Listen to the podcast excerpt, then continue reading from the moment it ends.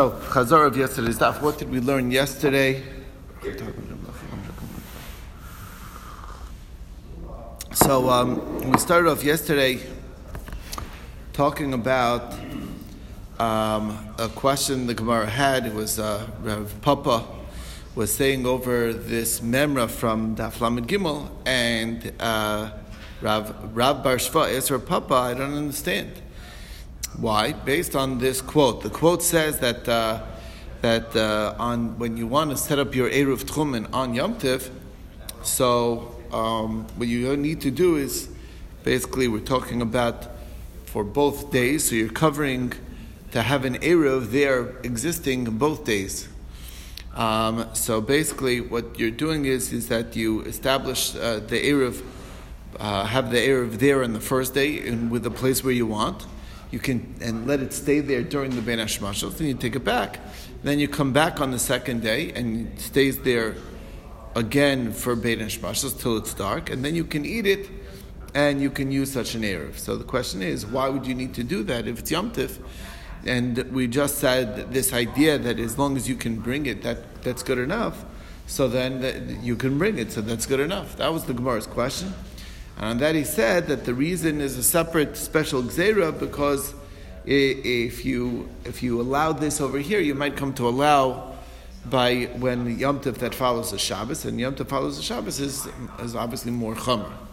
Uh, because you don't have the option of bringing it. People won't realize that I can leave it home, like, uh, and that's why I could leave it home on Yom Tif, is because I could bring it, so that's the problem. Gemara asked the question, what if a person the, the next piece was is that what if a person had kavana to, for, to spend his Shabbos in the Rosh Hashanah and he put the Erev in a wall. So he said if it's below 10 tfachim, it's good Erev. If it's above 10 tfachim, it's not good Erev. And if you had uh, intent to be shovis on an elevated area next that's next to a wall, either a shovach or a migdal, so then the, the laws of the Erev is reversed. If it's above 10 Tfachim, then it's good Erev. If it's below 10 Tfachim, then it's not a good Erev. What's the problem? Why, since um, the wall, why, why wouldn't he be able to just bring the, he can just uh, tilt the uh, Migdal to reach the where it is below the 10 Tfachim and bring it to him. Just like we learned that you can tilt the basket on Daf Lamed Gimel. So Rabbi Yirmiyah says, no, the reason why you can't do that is because it's a nailed-in uh, migdal. So uh, that's Rabbi Yirmiyah's answer. Rabbi says, no, we're talking about a, a tower that, even if it's not nailed in, but it's so tall that if you tilt it over, it's going to be now farther outside the daled amos, and that's why that's not an option. So the Gemara says, but if there's a little rope, um, and they, you could tie it, you know, pull it, pull it out with, wouldn't that be enough? Um, like a window and a rope. So the Gemara says, yeah, but there is no window and rope, and that's what we're talking about over here. Okay. Next thing we talked about is if you put it in a in a in a pit in a pit that's even hundred amas deep. So the Mishnah told us that that's uh, hundred percent kosher. The pro- there's no problem keeping the erev in a deep pit. So the question is is that either it's obvious or it's incorrect. Why? Because it depends where the pit's located. If the pit's located in a private domain and you want to be shovis in the private domain, so then it's obvious because it's the same rishus. Rishus yachid goes up to heaven, it also goes down to the depths. So that bor is still in the same rishus yachid as he is, and it's of course accessible. What are you going to say? he's in the Rishus Rabbim and the pits in Rishus Yachid. Well, if you're spending your Shabbos in the Rishus Rabbim, so then that's obviously not going to be good because you and the and the food are in a different rishos.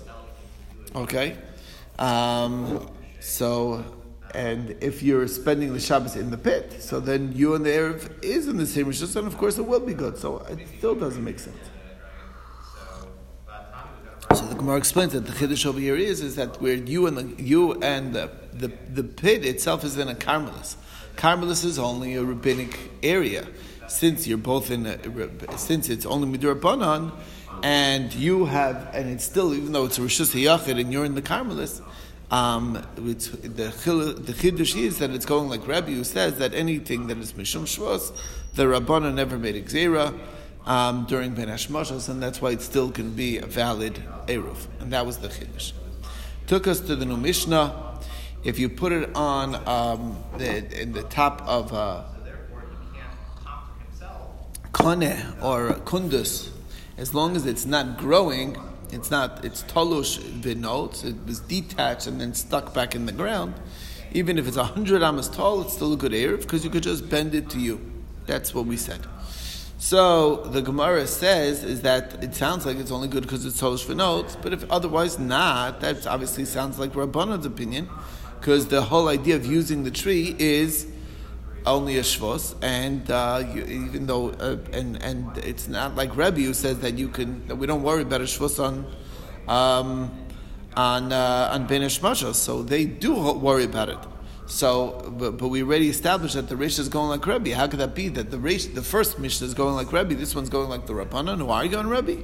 It's like like we're changing changing sides in, in, in, in between. So the Gemara explains. One answer is yes, it's Reisha Rebbe b'Sefer Rabbanan. Um, and that's what, and you're asking the same question that Rami bar Chama asked Rav Chisda, and that's what Rav Chisda's answer is. Ravina gave a different answer. He says that it could be going like Rabbi completely, and there's a separate zera that maybe you'll come to cut cut it down on on Shabbos. You know, not during Ben Hashmashos. You know, because it's much more much easier to not instead of climbing up or bending the tree to actually um, cut it down, and that's what we're afraid that you might do, and that's why they, they, he made Xer in this case. Next, we talked about was a scenario that was a armies came into Nehardea, and Rav Nachman said, "Let's go to the field, and then bend down the grain that's growing, and you can use it as seeds, and then we'll come back and study it, study there, so that we have proper space." So the Gemara asked, Rami bar Chama asked Rav Nachman, um, I uh, we, we saw in the Mishnah that it's only when it's talosh v'notes. You're not allowed to use these things. So it's the same tall, uh, tall reeds or whatever it is. What's the difference? So the Gemara says that was when it was hardened as wood. Then it has a halachic status as a tree, and you're not allowed to benefit from it or use it. Over here, um, this is uh, like it's still green, it's still growing so bending it down and using it is not a problem, just like you're allowed to walk on grass, even tall grass, um, and it's not a problem. How do you know that that's the difference in the cases, that, that it's a different case? So we brought down a brisa that are contradictory. One place it says that kanin and all these various, um, you know, uh, basically types of brush that are, are have a halachic status of a, of a tree, and therefore it's not a klayim bekerem. And then there's another brisa that says that uh, they're a type of vegetable, and they are klayim bekerem. So it's contradictory. So it must be that one's where it's hardened and one's where it's not hardened, and that's the difference. So the Gemara says, is it true that kid is a minyerek? I, um, the Mishnah says that you can't put uh, kida levana uh, by pegum, which is some type of growth, because it's a vegetable in a tree. So the Gemara says, um, Rapapa, um, Rapapa says there's a difference between akida and akida levana. It's two different species. That's what we answered. All right, brings us to the Mishnah, the next Mishnah, which we said that if you put it in a tower and he lost it, lost the key to the tower. So said it's nevertheless still good Erev, except according to Rabbi Eliezer, who says it depends. If he doesn't know where the key is, then um, that it's that the key is in its place, then it's not a kosher. Uh, it's not a good Erev. Why would the Tanna Kamma, Rabbi Meir, say that it's good? That's the question. So it's not in the same place as the Erev. He can't access the food.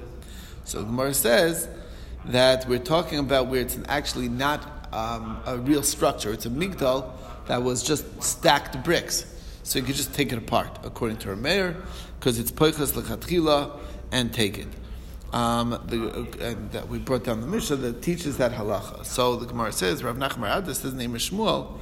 Um, uh, okay, no. So the Gemara asks, but that's only allowed beyond Tiv, and this is on Shabbos. So the Gemara, not on Shabbos.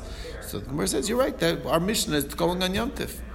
So if it's going on Yom the Gemara says, then what's, then, How does Rabbi Lezer say it depends if it's in the city or where he's lost his Erev or in the field where he lost his Erev?